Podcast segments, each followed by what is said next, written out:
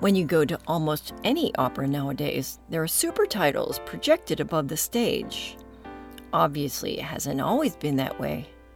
It's just one more instance where technology has helped, maybe invaded, the way things have been done literally for centuries.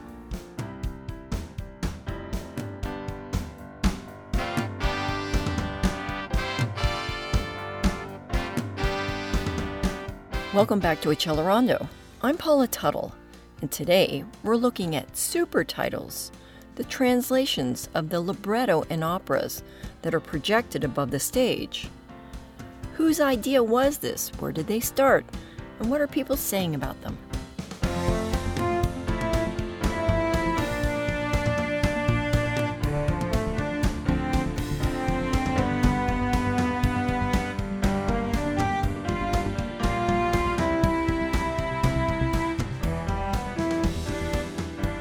By the time I started playing in a professional opera orchestra, the translations were already standard fare at almost every big opera house. And I didn't think about it that much, but looking back, I remember not seeing them at Heinz Hall when Pittsburgh Opera performed there, and we didn't have them at Eastman or any of the universities when I played the operas there. The operas at Eastman, strangely enough, were always sung in English. And we'll get to this later because it actually is another facet of the whole problem. So, the invention of these translations has been traced back to 1982 when the idea came to a woman named Marjorie Mansouri. When she and her husband Lotfi were watching a TV broadcast of Die Walküre, the broadcast included subtitles like we see in foreign films. And that practice has been going on for quite a while. But Marjorie remarked about it to her husband. You know, Lotfi, this opera isn't as dumb as I thought it was. Her husband, Lotfi Mansouri, was at the time general manager of the Canadian Opera Company in Toronto. So Marjorie's comment led to Lotfi taking an idea to his technical staff, and eventually, the first opera with super titles, which was Elektra, in January 1983.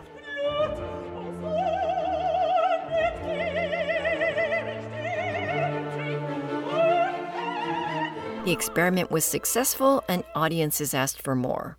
The titles projected above the stage on a 65 by 4 foot screen were called surtitling, and soon after that, the term supertitling was invented. The supertitling spread very quickly among American opera houses, but the term varied from place to place. An early adopter for the super titles was Beverly Sills at New York City Opera in the fall of 83. About 11 other companies tried them in the next year. And by 1984, 53 American opera companies started using them. That was fast. Among the holdouts, the Met of all places. Over my dead body, decried the artistic director. Another dissenter, Rodney Milnes, editor of the British journal opera before he even went to an opera with super titles. He writes, These titles signal the end of civilization as we know it. Okay, I get it. There are always those that don't want a thing to change. Pittsburgh's general director Christopher Hahn pointed out to me once some people only want to see operas they saw when they were children, and they don't want any of it to change. Like everything in life, opera included, there are the early adopters and those that wait to see what catches on. But the introduction of super titles wasn't just about change, it was about possible distractions, possibly getting them wrong. And what bothers most operophiles, authenticity was at stake. And it makes total sense that the craze took place in the United States because Americans are notorious for not speaking foreign languages, which gets back to the Eastman operas they had received a large grant that stipulated the operas must all be sung in English. Which is worse, changing the language and all the syllables, or projecting the translation above the stage? The use of supertitles is prevalent to the point that even if the opera is in English, nowadays the untranslated supertitles are used. So, this brings up a really good point in favor of the titles there's a big discussion about text and music. Does one have more importance? And it's been seen that the argument swings side to side like a pendulum.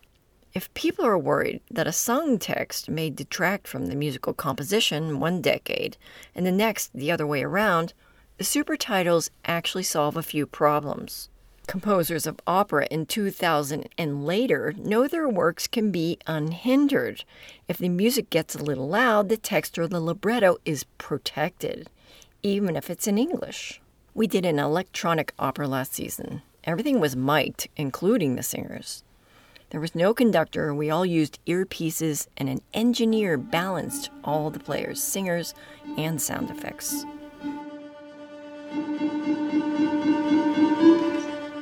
The production was Denis and Katya, and it's what you would consider very technical. And I didn't remember if the supertitles were part of it. I checked with Glenn Lewis, Pittsburgh Opera's head of music, who oversaw the rehearsals, the parts, the click tracks, and a myriad of other tasks. Opera is never as simple as it looks, and this one didn't appear simple one bit to the audience. And Glenn said he couldn't remember either. He had to check with the production because there were so many visual elements, including the typing that appeared on a screen at the back of the stage.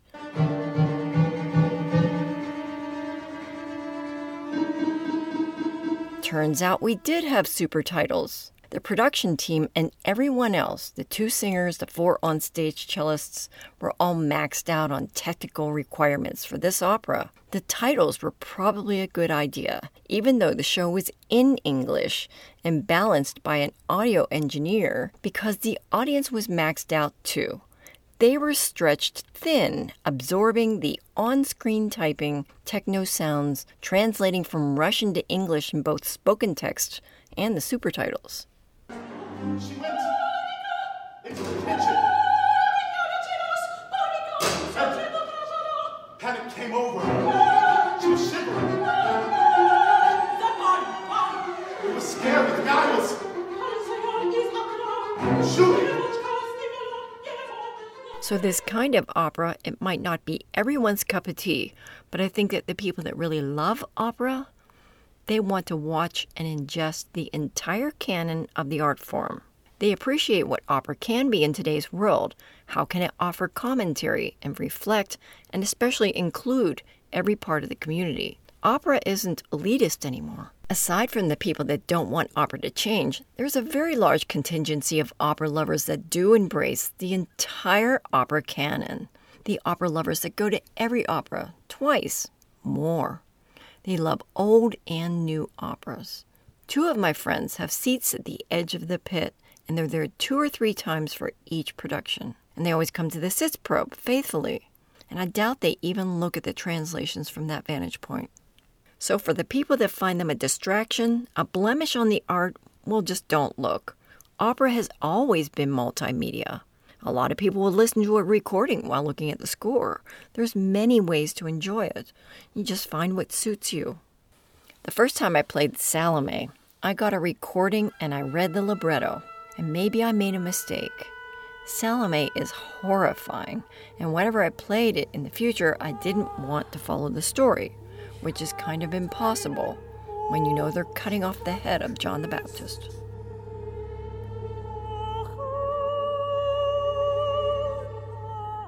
Probably the biggest complaint about super titles over the last 40 years is the authenticity of the translation, and even worse, maybe getting it wrong. The famous story about Tosca at Houston Opera, maybe you never heard it, but it's pointed to again and again.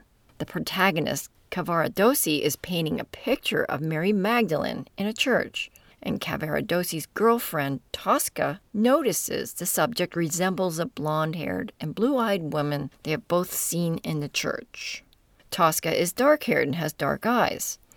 She tells Cavaradossi, paint her with dark eyes, neri, which is black like hers. Well, the poor super title guy put the translation like this But give her black eyes.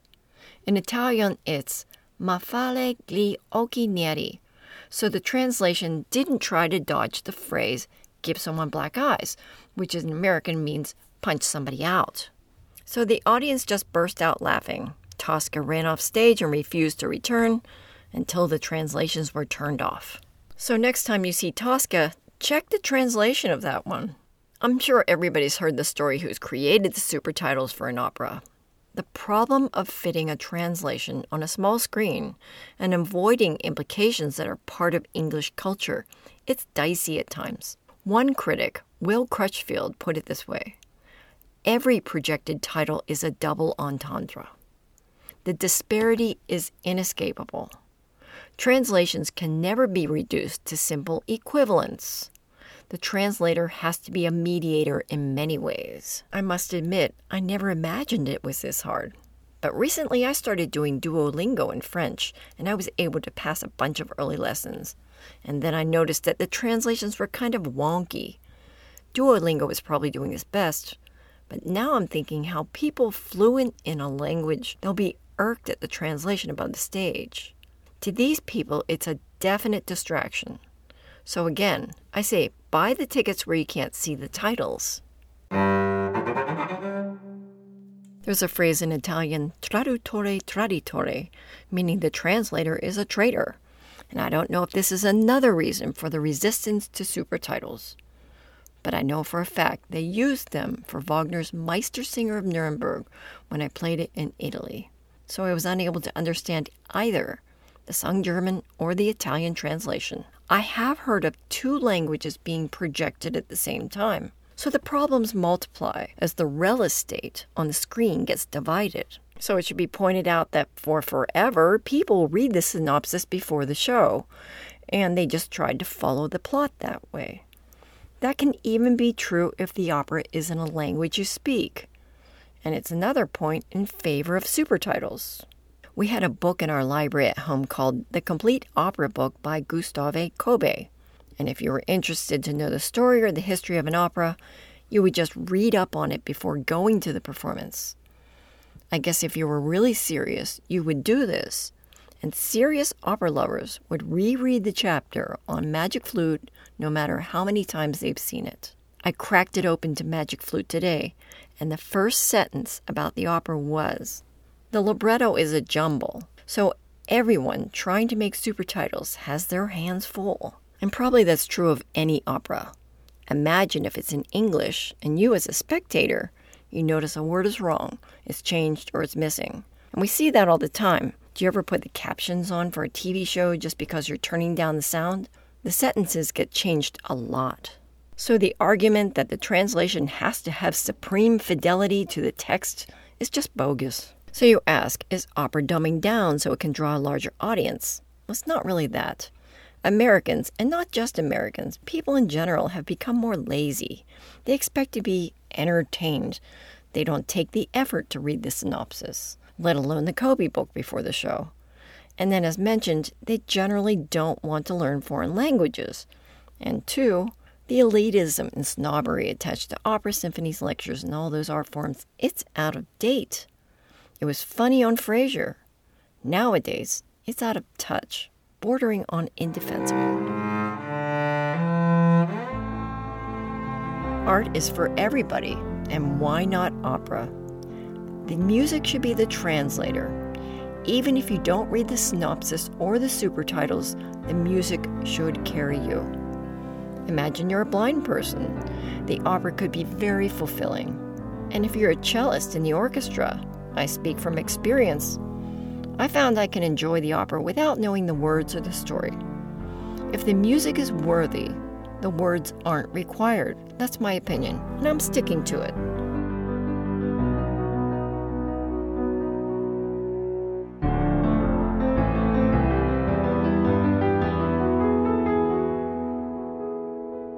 My favorite opera is Tosca, and I do know the story. But I don't listen for the words. I listen for the music, which is exquisite.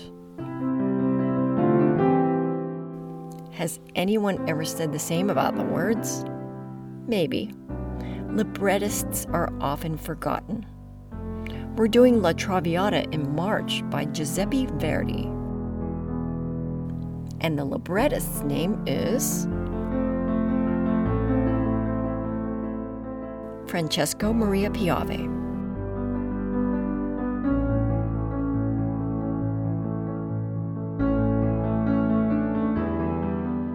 Come to the opera, and if you bring your phone, you can read the synopsis by using a QR code on the program.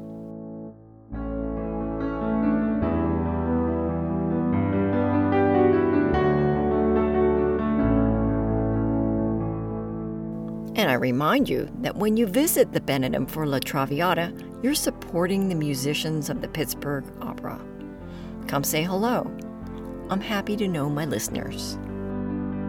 That's it for this week. We'll see you next time. Bye.